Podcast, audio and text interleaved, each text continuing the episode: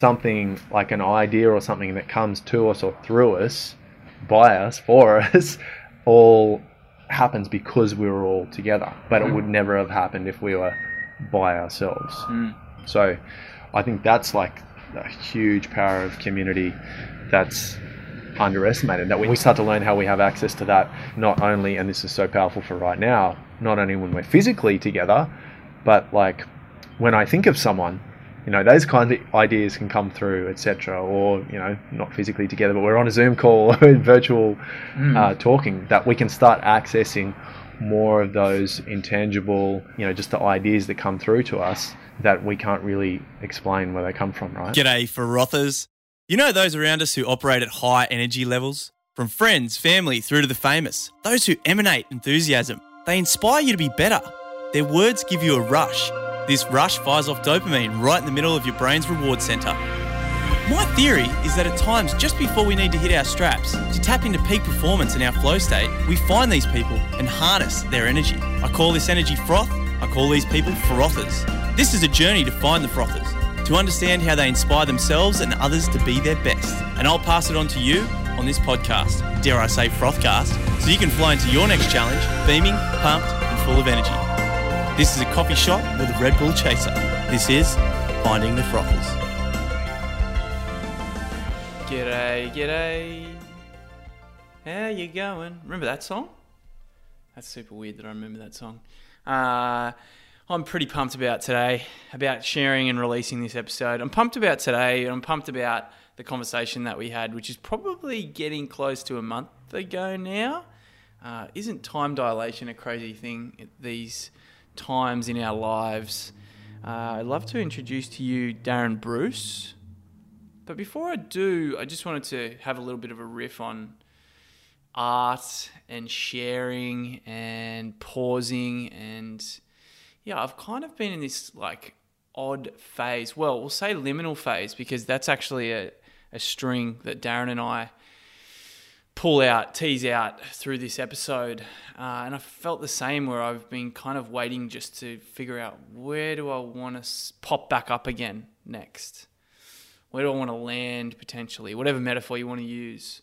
And I've started to just really get into writing, not so much talking and doing Facebook Lives and all that kind of stuff. It's been really just kind of personal writing, and that's bloomed into a bit of poetry. And I don't feel like a knobhead when I'm doing poetry, and which is changing my kind of finding the frothers circle of inspiration. Who are the people that I'm now thinking about uh, getting closer to? And I've got so many amazing people like Darren in my life as well, uh, who I rem- will remain close to. But I think more, I guess, because we're, and a lot of us are landlocked. Uh, Australia's a pretty big piece of land to be locked on. It's like, well, where am I drawing inspiration? And I've just found that in terms of performance, a lot of the time I'll listen to podcasts and I'll be like, I need to, I need to chill out. I've been working too hard in my alpha. And listening to poetry and listening to poets speak about poetry has just become my new favorite thing when it comes to language. So I just wanted to drop that in there, and I hope that um, you are doing fantastic wherever you are around the world. I hope you get a lot out of this conversation with Darren Bruce because he's literally one of uh, my best mates that I've made in the last, you know, probably six to eight months now.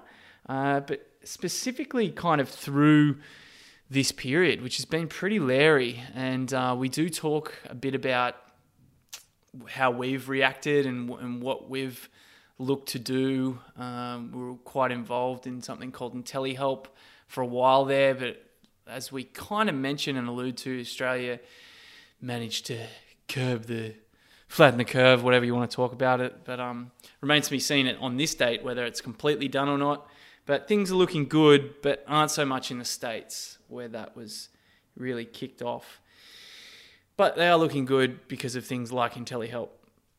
And yeah, Darren is a performance coach. He is an entrepreneur.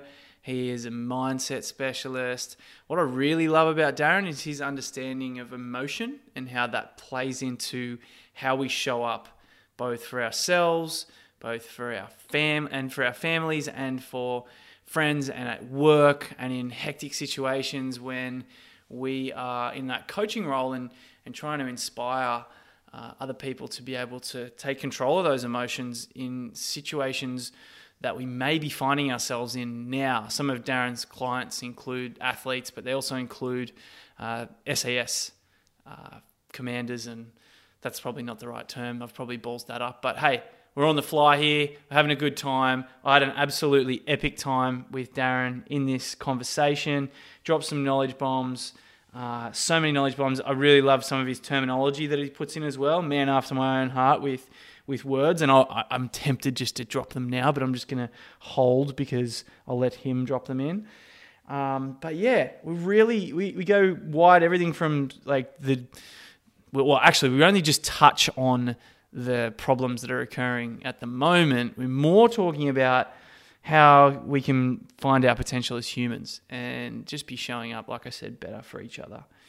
Um, how can we can use our platforms as true platforms and speak from the heart and find the right people, find the right frothers to bloom with, and also to help on their journey in whatever capacity that you may find yourself in as a leader, mentor, parent, or anything really.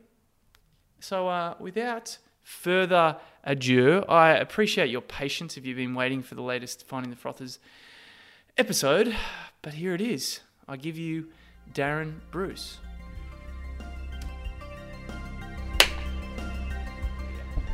Wake up. G'day, frothers. Welcome to another episode of Finding the Frothers. I've got a uh, absolute frother here, as usual. Um, obviously, we are social distancing uh, during these times, but we thought, fuck it, how sick of Zoom are we? Um, so I've got my buddy Darren Bruce with me, um, performance coach, uh, entrepreneur, uh, we have many mutual frothers in common and have had some of the most radical and ripping conversations that I've I've been privileged to have over the past sort of six months of knowing you, mate, through our beautiful friend Amber. Um, so welcome to the show. Thank you, man. Awesome to be here. I appreciate you having me. Thanks, mate. So yeah, we've just been riffing offline for an hour and a bit, kind of getting lost in the flow of conversations, learning new things, and and so I'd just like to like to uh, start off with just a question of what's got you frothing at the moment it's got me frothing at the moment.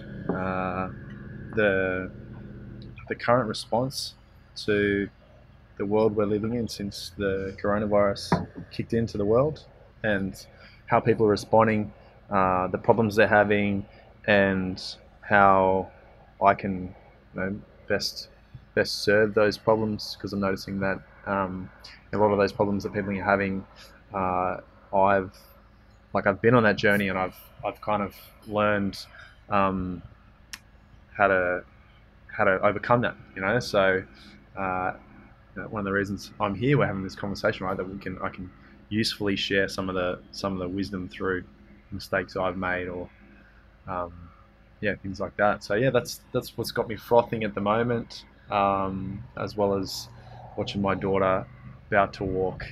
She's freestanding with no hands touching anything for about five seconds at the moment. so that's yeah. epic. Yeah, that's so epic. Oh, we're lucky we get to work from home, and this and there hasn't been too much of a a ruffle in terms of that we do a lot of our work from home. But that's so great that you get to to watch your daughter and all those those moments, which I'm noticing when I'm talking to parents who traditionally would be, would be working in an office are like, oh, I just saw my kid roll over. That doesn't sound like much, but I would have been in the office at 12 o'clock when that happened. And so that's super powerful. And, and you touched on how we can be of service and uh, something that we kind of mutually are now working on um, is the Aussie arm of IntelliHelp, which was set up by a dear friend of ours, Ron Lynch. And I guess that's both of us hearing a, a call to action. And it was really ironic that I was watching a video with Ron. I was kind of watching how he'd set it up, and if you haven't checked out IntelliHelp, it's it's a, a, powerful movement which is based on a really simple thing of, of what have you got to give and, and what do you need? What's you give? What's your ask? And yeah, uh, I sent you a text and, and you'd already set up the group. and I was like, well, that's a synergy. So um, yeah, tell us a little bit about uh, I guess United Aussie Helpers is what we've called it. Yeah, so if you listen to this and you're not aware of what Benny's talking, I'll explain as best I can from my perspective. Is that um, uh, we created a Facebook group, and we both saw our friend Ron Lynch. Um, who's just an incredible, incredible mentor. Um, when the coronavirus started to impact America and people started getting isolated, that, that he created that, and uh, you know, Ben and I both saw at the same time that that this could be useful for Australians before, uh, like if, if it's going to get as as bad as as America was, and so yeah, we created a Facebook group called IntelliHelp United Aussie Helpers, which is you know part of the the global movement that Ron's launched now, which is in multiple countries, and it's like a virtual Red Cross. You know, you go to the Red Cross to get basic food, um, or, or, or maybe maybe pharmaceutical supplies if someone's got respiratory problems, and especially you know, speaking of respiratory problems, someone has asthma currently, uh, and they can't get to a chemist, then you know that's vital for them to be able to get that. So, the purpose of the group was to be able to provide that person to person, and that requires now that hasn't been done before, so it's very um, like it's blazing a trail because you know, Red Cross requires millions of dollars to do that because I don't believe we, we fully trust each other as a human race yet in order to do that, and, and there are certain guidelines and rules to be put in place, and that's why Ron has helped create that for us. So, you know, the we created this group um, off the back of, of Ron and replicating his his model, and it's for the purpose of that. So, highly recommend you check it out on Facebook, uh, search IntelliHelp uh, United Aussie Helpers. So, you know, the purpose of it now, aside from Australia doing so well, is to just ensure that we create community, because um, that's ultimately what I see as as missing. You know, if we have a look at what what determines people's life expectancy, there's a great talk on, on TED Talks about how nutrition was number seven, and from the longest study they've done in history, history and community is number one. You look at the Italian people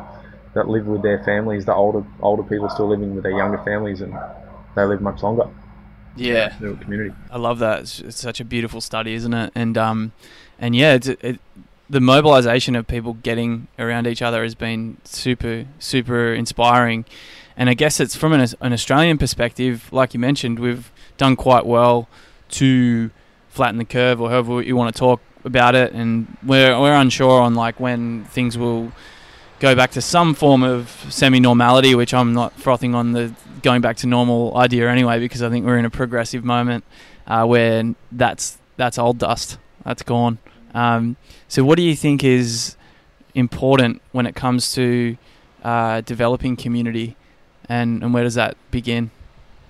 Um, what's important on developing community is uh, contribution first.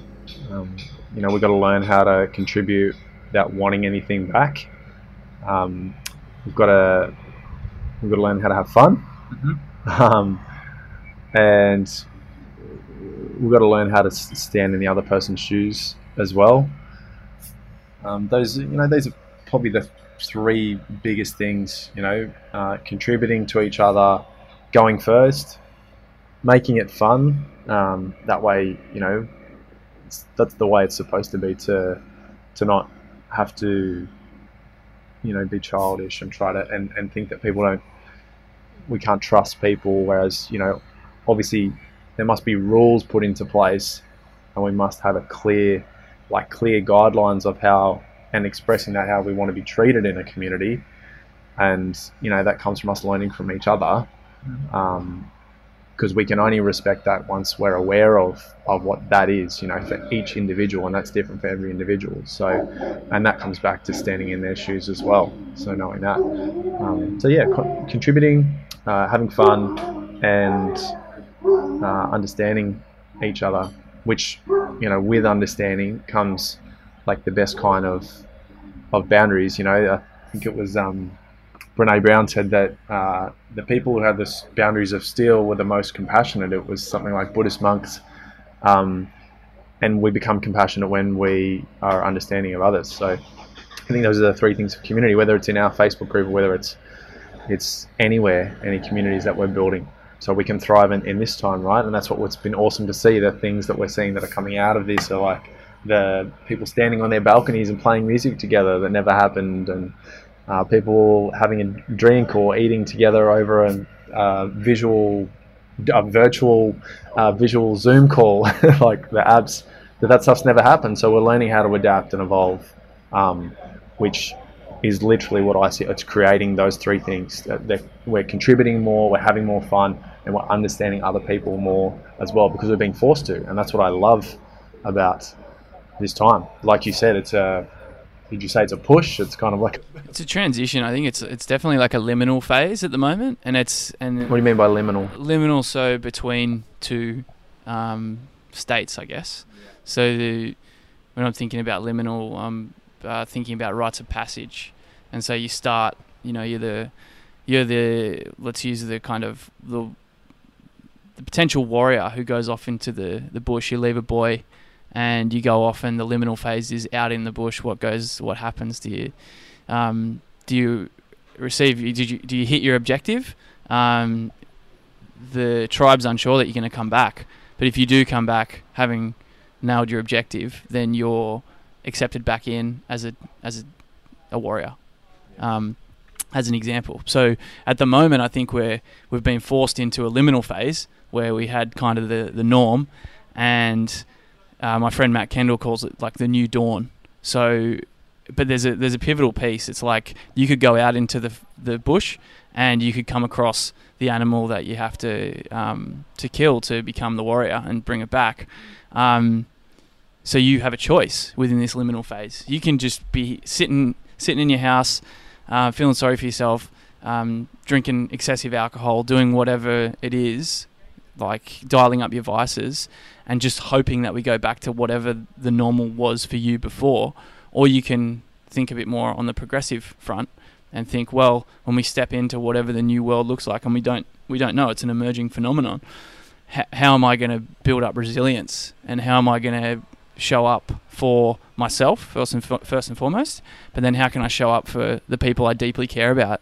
And um, if we think about like scaling, it's it's got to start with yourself, and then how can we look after our families, which which our families can be kind of thought about as streets now. Like the people on your street could be your, your family, yeah. and and that's something that is foreign to us. But going back to the Italians, that's kind of the that small f- family looking after your family. They're all they all play a pivotal role in the success of the space. And then you look at your community, which can be anything from kind of where you live in your suburb right through to your country, and then you've got global centric. Um, and some of the work that uh, I love from the Flow Genome Project, where I learn a lot of a lot of the things that that I practice, uh, is that if we're looking after our communities, if we're going up to that level of community, our sphere of concern, they call it, um, our not only does our vitality increase the more we give uh, and the more of ourselves that we can give. Um, but once we get up to that community level, we're actually supporting the world. We don't really need to think about it at this point as oh, I'm creating global solutions. We start off with solutions for ourselves, and then if if we can, if we have the capacity, we can create solutions for our communities. And based on kind of decentralized thinking, if we're creating brilliant solutions for our communities, people from across the globe can see that and apply it to themselves in a way that we were talking about before, which is kind of like they can take this beautiful open source idea or practice and apply it to their own living and their own people and make it their own, which is super powerful. Um, and so, yeah, I kind of just went on a little bit of a riff there, but. I like that. I want to say something about that. Like when you said that we're going through liminal states, you know, and and um, I completely agree. And, and what what is happening is that the first state that that everyone is is in, like if you if you listen to this and you're feeling um, like you know you're in a battle and you're fighting for this uh, for you know getting back to certain times and, and having comfort and, and you know growing and um, you know achieving new goals getting new results um, and being happy about that that then um, the state that we're really transferring well trend that limit what is it transmuting transitioning transmuting yeah, transitioning all, yeah. to a new state is that like we think, you know, we've been taught to think that the best way to do that, to uh, you know, be be the warriors who grow the communities and um, fight and protect and provide and everything, is from uh, a really a really aggressive state, um, a really busy state, uh, always doing things. Whereas the real problem is that uh, the Greeks had a definition for the optimal state of the warrior when they go into battle, and that was ataraxia. Mm-hmm. And ataraxia means a, state of calm. Mhm. So the transition or the transmute, whatever the word you want to use, is that, that we're changing to is we're realizing that the optimal state of us, if we really want to, you know, get the most productivity out of being busy and, and adapt uh, and adjust or pivot, the, the really popular word right now, is to be in that state of ataraxia, that calm state, and then take the action from there. And because that's a non-linear state where we get results, we don't have to get results. It doesn't take time to get results. It takes resources, the right kind of resources, which create the right kind of action, and then taking that action get the results. That doesn't take time. So, um, yeah, that's what I see we're going through, and that's the problem that a lot of people uh, are not realizing that doing, doing, doing, and being busy, busy, busy, and, and all of a sudden not realizing that you know, the whole day has gone by, and they're feeling kind of stressed and uh, thinking that it's the outside world that's making them feel afraid or, or ignorant of what's going on. It's, it's really the, like you said, starting with themselves and realizing, oh, well, how, how do I control how I feel and how do I discern and govern my own mind and not let others make the decisions and, and just um, accept every suggestion that's happening around me. Uh, what if I were to start questioning everything? Um, which would teach me how to protect myself, you know, from because not everyone has the best intentions, and some people have the best intentions, and they still don't know how to communicate or, or, or, you know, understand what's important to you. So that also wouldn't be useful for you as well. So I would suggest to be questioning everything, if it were me. Totally. Yeah. Question everything is, is such a great sen- sentiment because nothing is fucking absolute anyway. And when you understand that, I think it, it, it unlocks your potential to. It's like we were talking about families, right? Mm. Like you got brother, sister, mother, father, whatever. I mean, have any of them ever said something that, like, you completely disagree with or wasn't useful to you, but they had the best intentions? Mm-hmm. That's like everyone and everything. So that's right. we've got to be looking out for ourselves because people don't even mean to do what they do so often that, that we feel like it affects us. That's because we haven't learned how to say, hey, um, this is not working for me, and you know, I appreciate your intentions, but well, I didn't really ask for them, or like I've got this, you know, I can do this myself. Yeah. So we talk about ecology of practices, and and as coaches, we provide insights and and options for people that they can step into. What would you say for someone who might be in that kind of overcooked state at the moment, as as a starting ground for a, a solid ecology of practice? Can you elaborate on ecology? Ecology of practice, let's just say, is a fancy way of saying that. Um, what are the things that you have in your, your practice tool belt that create the whole and and are all like an ecology? They're all interdependent on one another, but you don't have to kind of think about it in terms of the the technical elements. Yeah. Okay, so I mean, awareness is the beginning of change. Mm-hmm. So the first thing would be to aware to become aware of how you feel. You know, most people I work with are powerful people who have become um, emotionless, high performance machines. so they're achieving and they're getting results, and you know, I'm I'm guiding them to get to the next level, but I'm also guiding them to get to that next level uh, whilst they actually feel good and they just keep feeling better and better. And and for someone who says, "Oh, I'm not someone who's really like I'm not very emotional or something like that. Well, you are. Like we all are. Uh, we just don't realize um, what we're actually feeling, and that's what's running our lives. Like so, when we have the ability to instantly stop and think, okay, how do I actually feel right now? Because that's determining a lot of my results. Because I'm limited by my thinking and my actions based off how I feel right now, and how can I change it? So that would be the first step to realize that you know you always have the choice. You always get to choose how you feel, but if you're not consciously aware of how you feel, you won't consciously choose. You'll let someone else choose for you. So I'd say that's the first step to literally just be aware of that.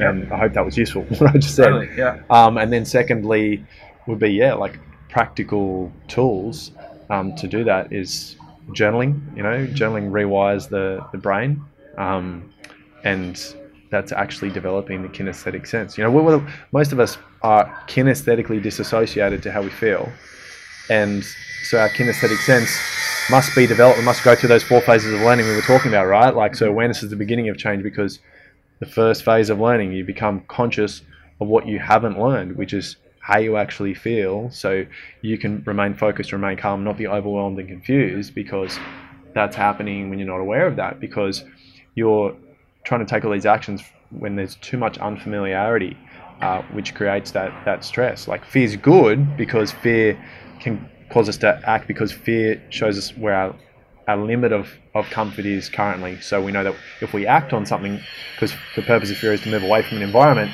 if we don't like what's happening to us, for us, um, then we, we, can use that fear resourcefully. Uh, but also we want to make sure like that we are actually feeling that because if we don't realize that we are, then we might be taking actions based on fear that just keep getting us the same result instead of using that um, to really get the result that we do want instead of the one we keep keep getting if we're unconscious. Can you give us an example of that? Uh, yeah. Um, so oh, let me think of a personal example. So when I when I had my first business, when I was running my holistic performance center, it was like uh, fitness, strength training, mindset, everything um, that would improve performance. I would, I would, I had this fear of people leaving, so I kept thinking that every single, whenever a member of our community would message me, the instant thought that I would have is they're messaging me to tell me they're leaving. Mm. So this fear of, of people leaving, um, and I didn't understand it. I didn't know how to change it. I didn't know why it was happening, and so anyone that I spoke to about joining, you know, the business, so I could help them, I could grow the business, I could help them, help more people. Um, I was, I felt really afraid and nervous and anxious every time I'd speak to someone, and then even when I would have those conversations and um, I kind of knew in my head that well, I can really help this person, um, and it, it really makes sense for them to work with me. What they're telling me is that it is costing them so much more, not only you know mentally, emotionally, or physically, but financially as well, Mm-hmm. to not be doing this. But because I was so afraid, I wouldn't actually ask the questions that were really actually compassionate questions to make them aware of hey, this is actually costing you so much more. Let's do this because, like, you're taking the action out of fear. And that was the energetic match as well. That, that I was feeling that fear. I wasn't asking the questions that were really the compassionate ones, right? Yep. Like I was talking about before. So, and they also weren't um, divulging or telling me the truth of what was really going on because they were afraid as well of telling the truth. So, um, until I realized that I get to choose how I feel about something, and I understand what fear is, which is just wanting to move away from from an environment. Uh, like when I realized that, I stopped feeling afraid about whether they were going to say yes or no, whether I was going to help someone, because I was able to discern between like accepting and appreciating that person, whatever they choose to do, whether they do want to go on the journey to get a new result. Mm-hmm. You know, as much as I see it might be costing them, that that's not my responsibility, the choice that they make. And that was running my life. Like, Yep. I was literally, I would take so much responsibility for everything in my life. That was just the way that I feel like I've, I've learned, always been as wanting to improve in leadership and everything. Take, you know, take ownership. Take. So, I took so much responsibility. I took too much responsibility because I took the responsibility of other people's actions Yeah. and that was running my life. So to become aware that oh, I'm actually the only thing I'm ever responsible for is all my actions, and my thoughts, and my my feelings. So when I discern between that, that collapsed um, that experience. So then the ways in which I would act out of fear then was I would make a commitment to something that would force me to grow. Mhm. And because I made that commitment, and in my experience, the most powerful commitment I have ever made, and I've seen other people make, is a financial investment in myself, a significant one, Mhm. um, which made me commit mentally, physically, emotionally. And I took actions immediately after I made that commitment that I could have taken months and months and months and years before that that helped me grow in every area um, myself personally. uh, because of that. So those does that make sense? Those two different examples of like Yep. acting out of fear. So when I didn't understand it, when I wasn't even- even aware of why it was happening while I was feeling it, then um, I wasn't serving people to the best of my ability, and I was also like just crippled by the amount of hours and man, I'm just starting to realize even more as we talk about like how much time and energy went into like being stressed every day and being waking up and literally being on go go go go. What can I do to to grow the business because I get to help more people and then I get this and that and that. Like like we both win and blah blah blah blah blah. Um, I was just living in this constant state of like fear and, and stress. Whereas like I said, now I realize that this 16 hours a day I was stressed and constantly thinking what is the thing I can do to get to the next level and achieve was actually the thing that was most affecting my ability to get to the next that next level Mm. because I wasn't doing exactly what I just said. I wasn't I hadn't learned how to win the battle against myself um, first before I was trying to win the battle out in the world of um, you know becoming financially independent or um, you know whatever else success I want to have or the, the goals that I wanted to achieve. It all came back to me actually relaxing and being focused and, and calm right now and then I was making better decisions. And ironically, when I when I made that commitment out of fear, well, I made that commitment and it made me feel fear of the future because I was going to potentially like lose my financial investment or the situation I was in, and I took that action. I took that action. Like the more I took that action, the more calm I became Mhm. as well.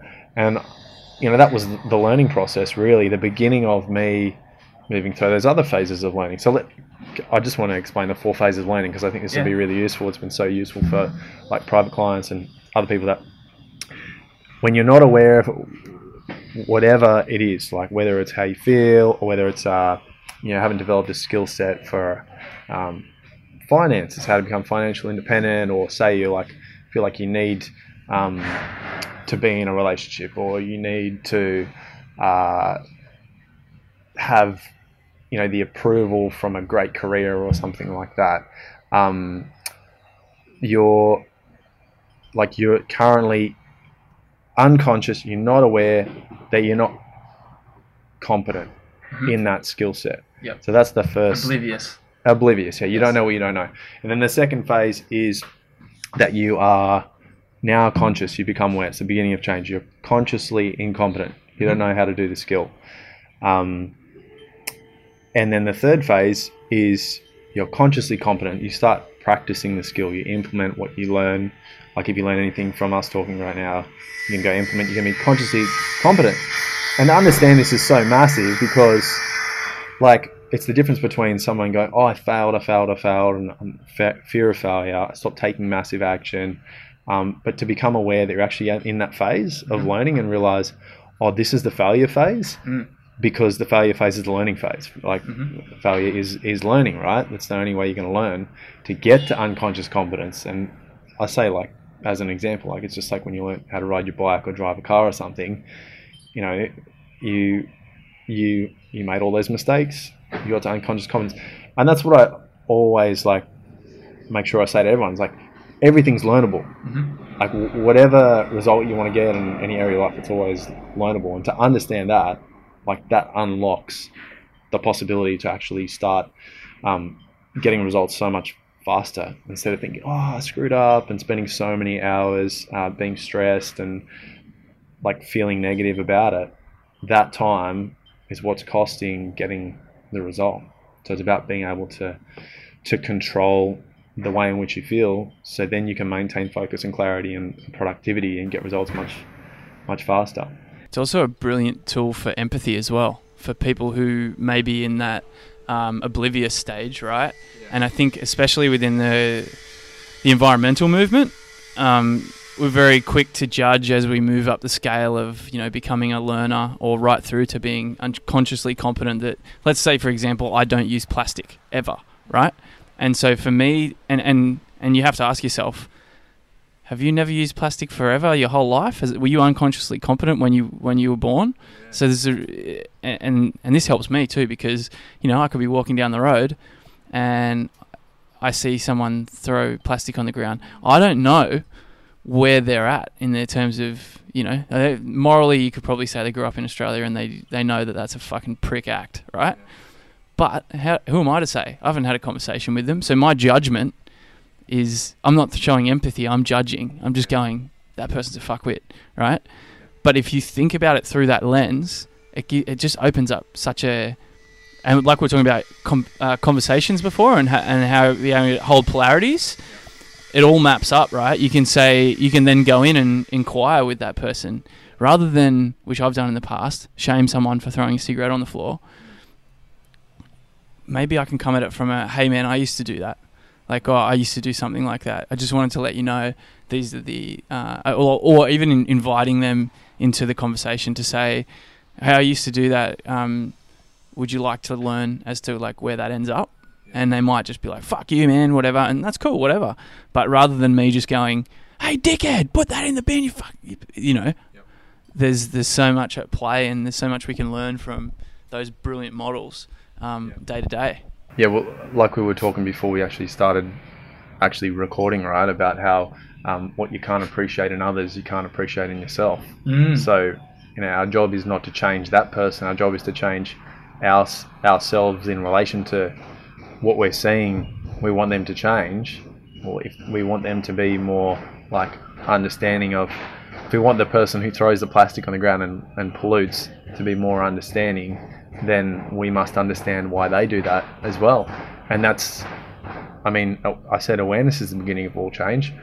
Well, understanding has got to be right up there for the next step, you know, mm-hmm. because as soon as you understand someone, you like the way in which you feel about that situation completely changes, and then you, your higher level of thinking switches on. Like you can go upstairs to your highest level of thinking, and you can actually start to to like create solutions between you and that other individual, any other individuals that are, are doing that thing that you wanted to have positive impact on. Mm-hmm. Yeah. And it's, yeah, and yeah, even like, wh- what is the positive of them doing that? Which is like for someone hard up in the environmental movement, what is the positive of someone throwing their plastic on the ground? They don't have to deal with it anymore, and for their rational mind, that's good.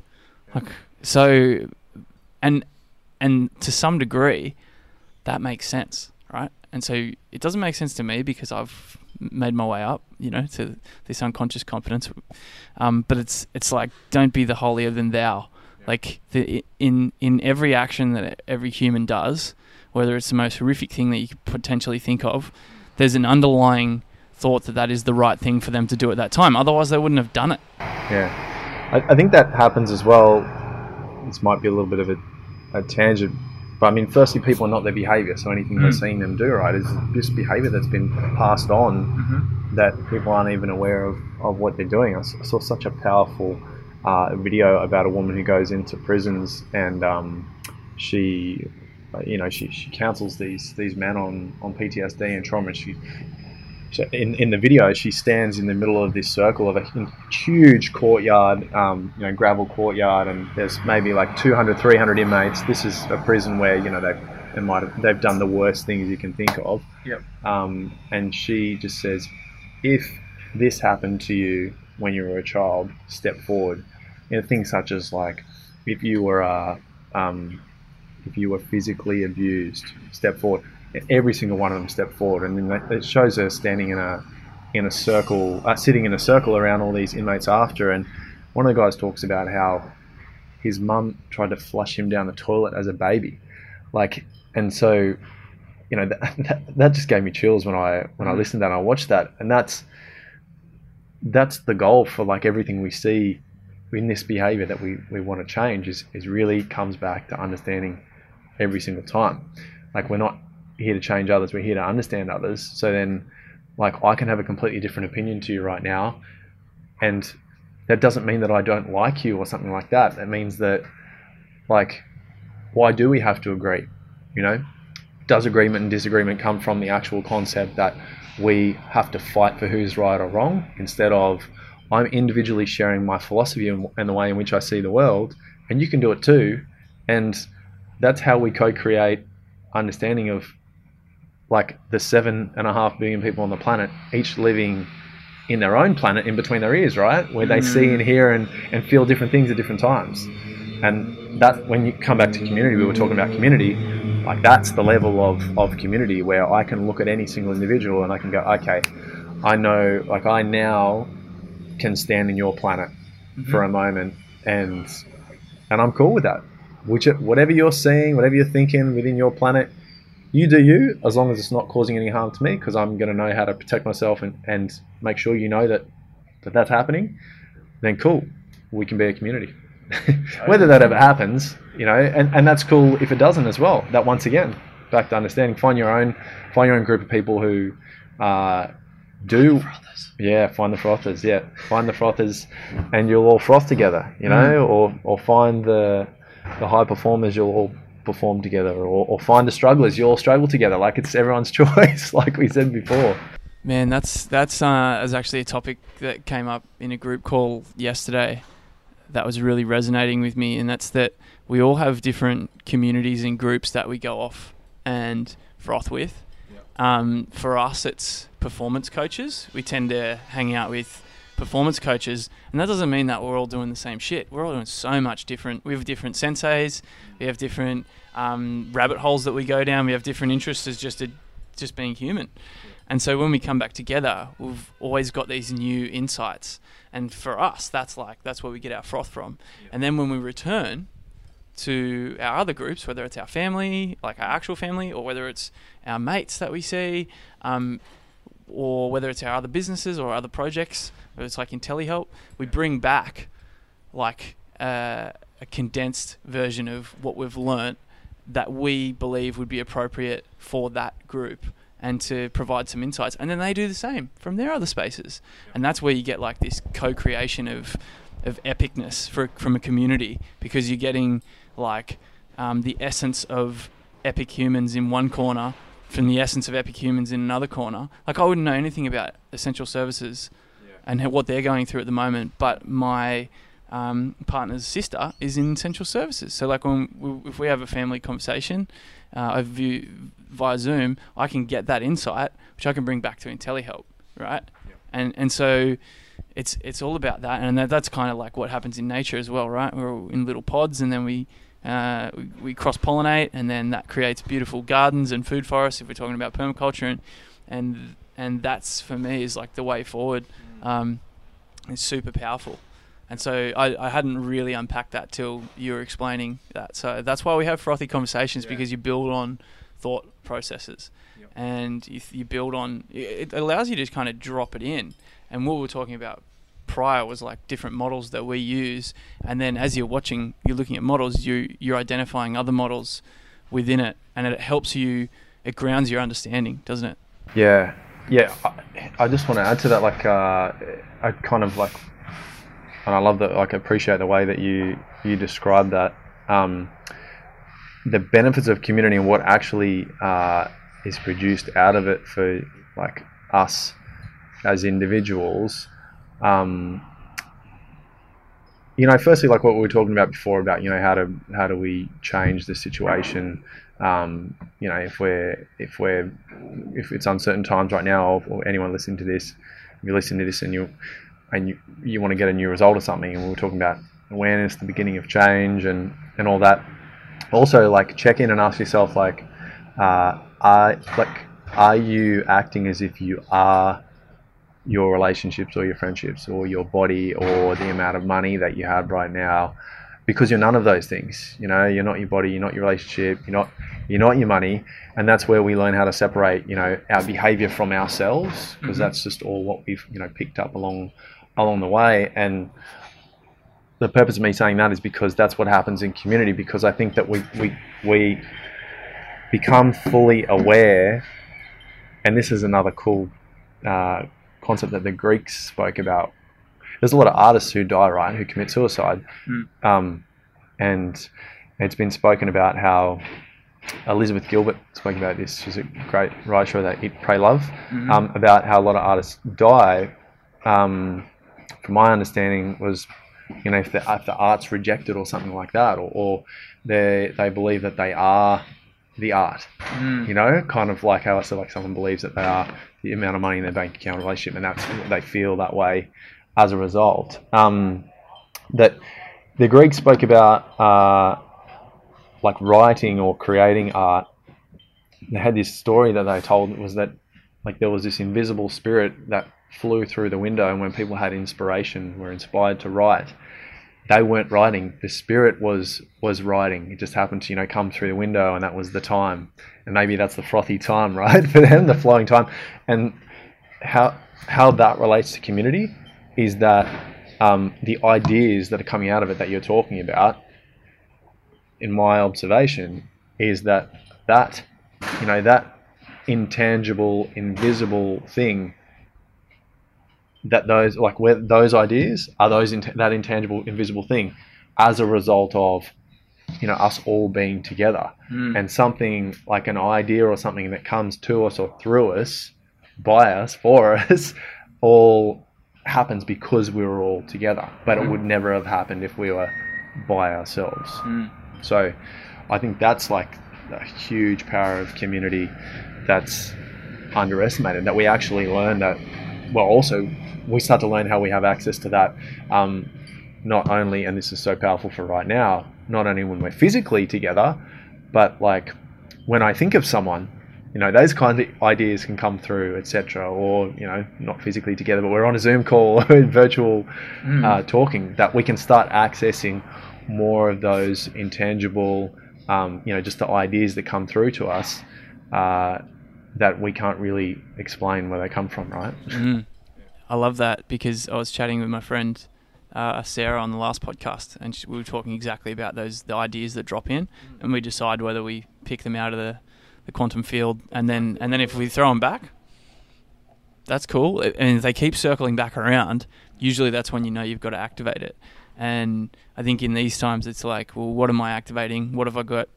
What energy have I got to do it? Who can I pull in to to make this um, better and to share the load? And yeah, I guess the the whole point of um, finding the frothers is like the resonant energy you get from chatting with other people. Because I truly believe like conversation is it doesn't rank as high as like extreme sports, but for me, in terms of the work that I do, I'm not an extreme sports athlete. Um, I find so much uh, flow in the upper region, so closer to kind of macro flow, off the back of really great conversations with people who inspire me, and so taking that as like an essence of like how can I apply that into my day. For me, that's like such a crucial thing for and for everyone, especially now because we're not in our usual you know, going to the cafes and hanging with our friends because we know how powerful they are. We can still have these conversations and we can still bring um, the knowledge and, and the new things that we've learnt um, because we are spending so much time learning. Uh, even if we are just scrolling, we're still we're still learning. Yeah, well, I think what you just said, like about the conversations and how you want to go apply it after, is really to me that's like that conscious competence level that you get to, and when you don't apply it, like see a lot of people um, who like they feel really good after a conversation, even if there's something that they learn, but to know or not to do is not to know. So they think that they've fully learned it, and they're at Mm. that unconscious com- competence stage, but then they don't go and apply it, and they're really just feeding off um, dopamine, you know, Oh, like dopamine, because they they feel they feel good, um, but this is why I talk about these four phases of learning. They're not aware that you, you- you're not there yet. This isn't like a new tool that you haven't actually taken the tool and put it in your tool belt yet. It's still sitting on the table, and you've become aware of it and you've learned about it. But now you've got to actually go and put it in your tool belt. You got to go apply it.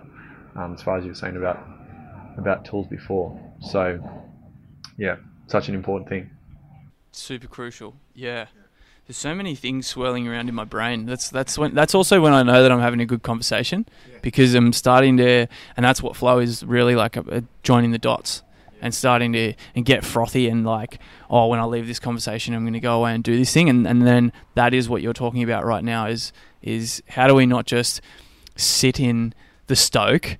like put it this way, like I always see it on, on social media, is someone, especially podcasters, will interview someone, and the first thing they do is go and post it on social media. Oh, I just interviewed blah blah. It was sick, and that's cool. But how about you think about where how am I feeling after that conversation, and what can I do with that energy, and then fucking post about it later that night. But use the use the resonant energy from that person and that inspiration and those new ideas, and while you're in that space, use the tail end of that flow Like it, it, there's the thing called afterflow, afterglow, and in high level flow states, like when like when we are jumping out of planes or whatever. I've never done that, but when we are surfing big big waves, or when we are um, deep in the pocket playing music, um, when we spend a lot of time there, we get hang, extra hang time out the back end.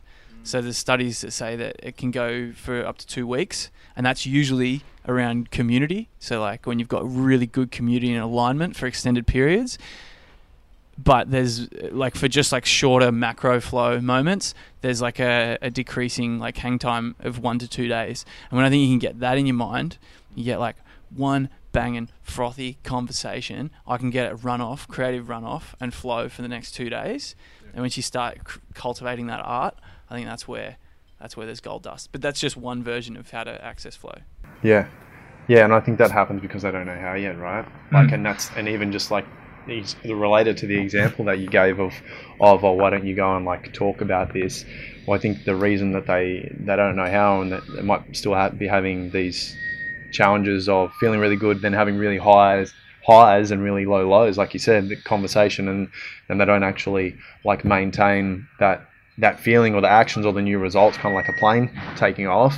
Um, then like that's like because they haven't like finished other other journeys that we're talking about like how to how to manage that like how they feel etc and the actions they take or how to how to set you know um, boundaries for themselves etc in in some area so they can't get access to their most authentic self-authorized self like we were talking about to actually just naturally talk in a flowing way like you and I are right now. Like I was going to say before like the way I know I'm having a frothy or flow conversation is that I'm not trying to talk right now and that's fucking awesome because for so long I was like I do it on interviews or whatever with anyone when you feel like you're on the spot. I feel like Mm. we kind of learn how to go oh I have to now like be something aside from myself. So it's so awesome to do this and I appreciate you for that for being part of that.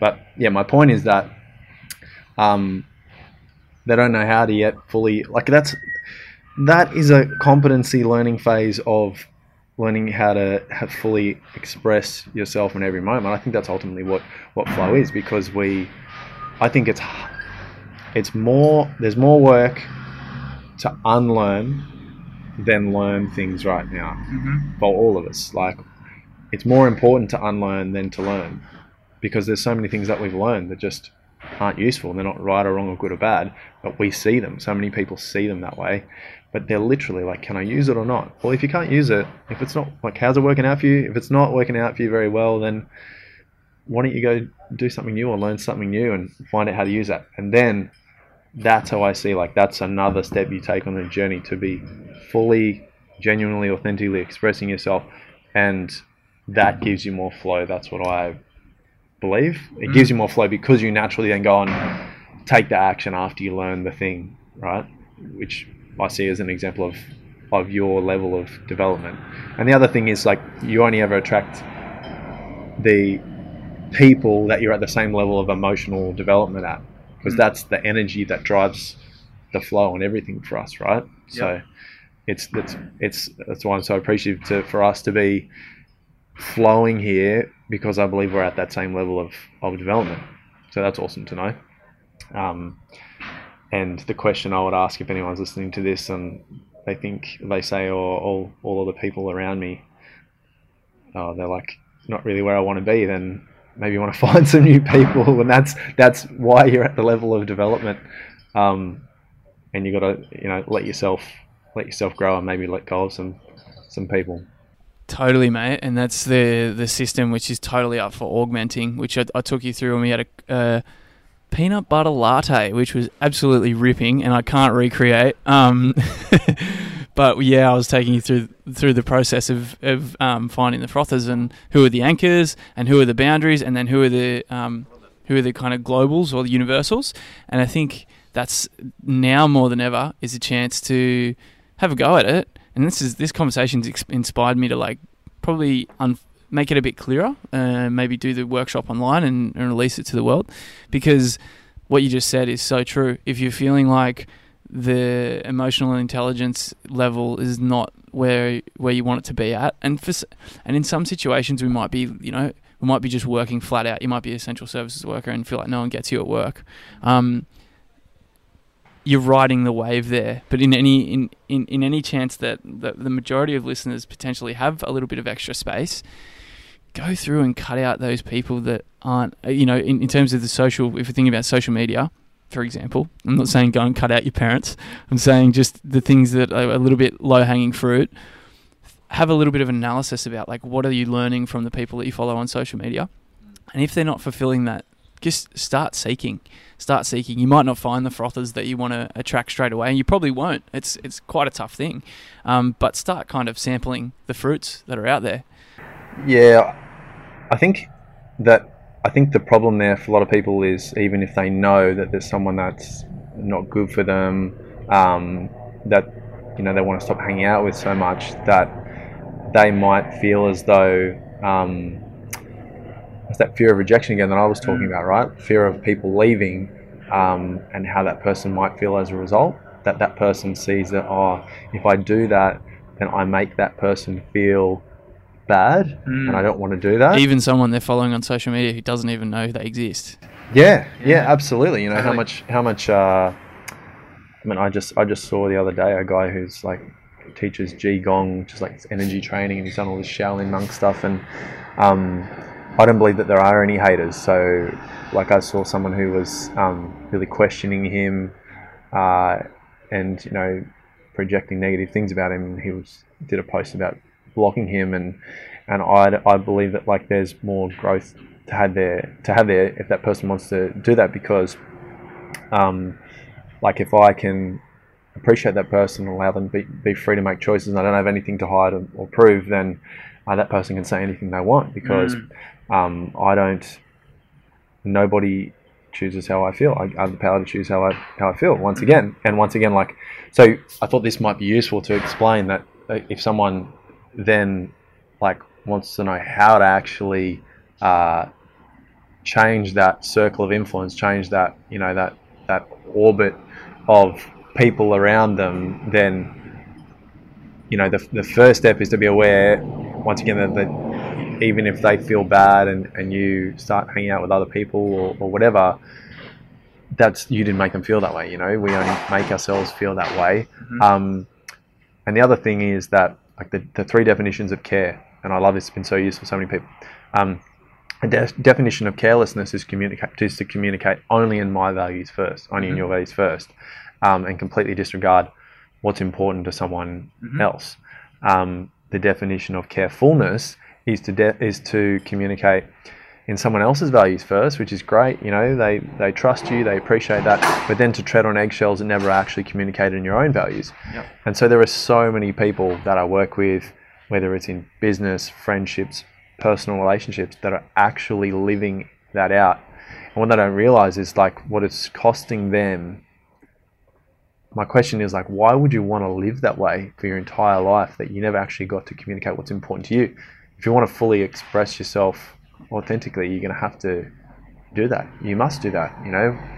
What if 80 years from now like you're still doing that? Do you really want to want to do that? So I, and then the definition of caringness is to communicate in someone else's values and then your own and that's where you know that understanding happens i believe and that's what what how community is, is greatly built that we can we can communicate in a caring way and that is what creates boundaries or rules that aren't associated with oh I don't want to do that or, or I can't believe you did that or or you you know you said that or whatever that it makes sense the boundaries make sense because there's been open communication between the the two individuals or the or the community of people. So um, yeah that's been super useful for many people to understanding those three different types of of care that um, you know think about it from the other person's perspective that if they were never aware that like what they're saying or doing when they're around you um, is affecting your growth uh, which if you're not growing you're dying. Um, like you want to make them aware of that because Mm. if they're really your friend they don't want to do that Mhm. to you. Um, they want the best for you and themselves. And that's part of why people might want to change circles right? Because some people don't want the best for themselves. Because I don't think a lot of people fully love or, or accept every part of themselves Mm. themselves, um, and that's you know you can appreciate these people, but I'm not going to be hanging around. I'm going to respectfully stay away from them because you know I'm just going in a different trajectory, and that's that's fine. That's can appreciate them for uh, them doing that. That Totally. doesn't mean we have to be side by side, even even in um, 1.5 meters away from each other. Exactly, and then and it all depends on context as well. And I'll, I'll sort of I'll touch on uh, when I did the workshop once for, and she she was a an author that sustained herself through writing, which the percentage of how many people can actually do that is is very minimal. And so she was doing the workshop, and she said, "I don't have any boundary frothers. I don't have people that I know that I can talk to that you know inspire me." And I was like, "Whoa, okay, I didn't expect that." Um, I think that's a lot about great art is created out of like really the darkest places, like sadness or, or loneliness. I see that as like the the context or the contrasting benefit of all that Mm. those things. then like you said aware that's awareness she's just had the awareness that she doesn't have people who energize her and then Yeah. i went because bondi small place i was like um who, who have we got mutuals on mutual friends on linkedin and um and i saw one and i was like so how do you know tim and she's like oh yeah me and tim go i was like massive frother i was like get him on get him on the message right now and, and hook him up for a coffee and she was like, "Oh yeah, I might do that." And I was like, "That's because you've got, you, you know, you have the blinders on, and you and you've and you might have been living like that for so long, you feel like you're the only one who can energize yourself. You've forgotten about the frothers in your life because they're they're hidden. They they might be hidden, but they're they're there.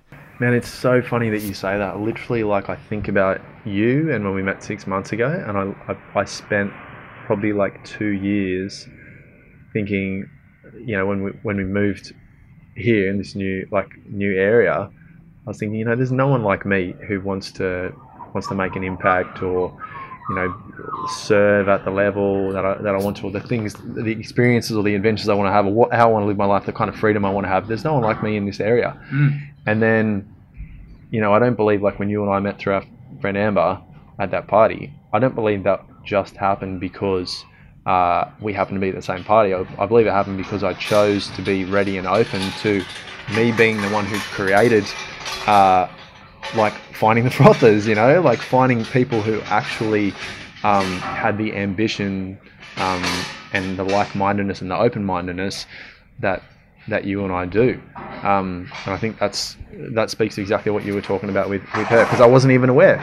You know, I consider myself pretty aware, but um, I think there's always more to learn. And, and at the time, like I was just uh, I was waiting for someone else to go first. I think that's such an important like uh, concept is to go first. Like Mm. with anything that you think like you're waiting to receive, you you're only getting you're only getting what you're you're giving anyway. So um, I wasn't giving any like you know value or communication or reaching out to other people to collaborate with so I could have more amazing like-minded friends like like you in in my life um, and as a result yeah I was I wasn't growing as much as I wanted to um, and you know I would catch myself or notice myself judging other people on social media or something like that instead of actually just appreciating everything that's running my life like we were talking about before. So I think that's kind of like even just your circle when you have a circle holds you in place of everything you've learned as well so that you don't slip up. It's kind of like a such an awesome um, description I love which was in Stealing Fire by your mentor Jamie Wheal about flow about how um and obviously ex-military experience for me and I've like I just I'm fascinated and I love special forces. I've had I've lived with friends who tried out for it. I'm coaching a guy now who's in this SAS in Australia, um, and known a couple guys who have completed the the test.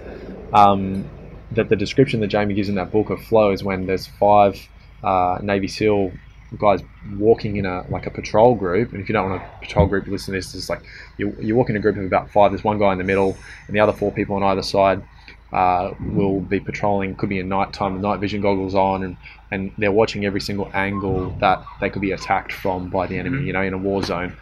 And he gives the example of how there's there's there's no hierarchy of leadership. That in an instant, they they know what each other is thinking uh, so well that in any moment there is a new leader. In any moment that there is a new leader that that takes full control and they're like one giant organism, one entity that's just moving as one, even though they're like five different individuals. And I love that. And that's really what I'm talking about for community. And I'm like saying like find your one entity, you know, find your one circle of five. So you literally feel like you're one organism.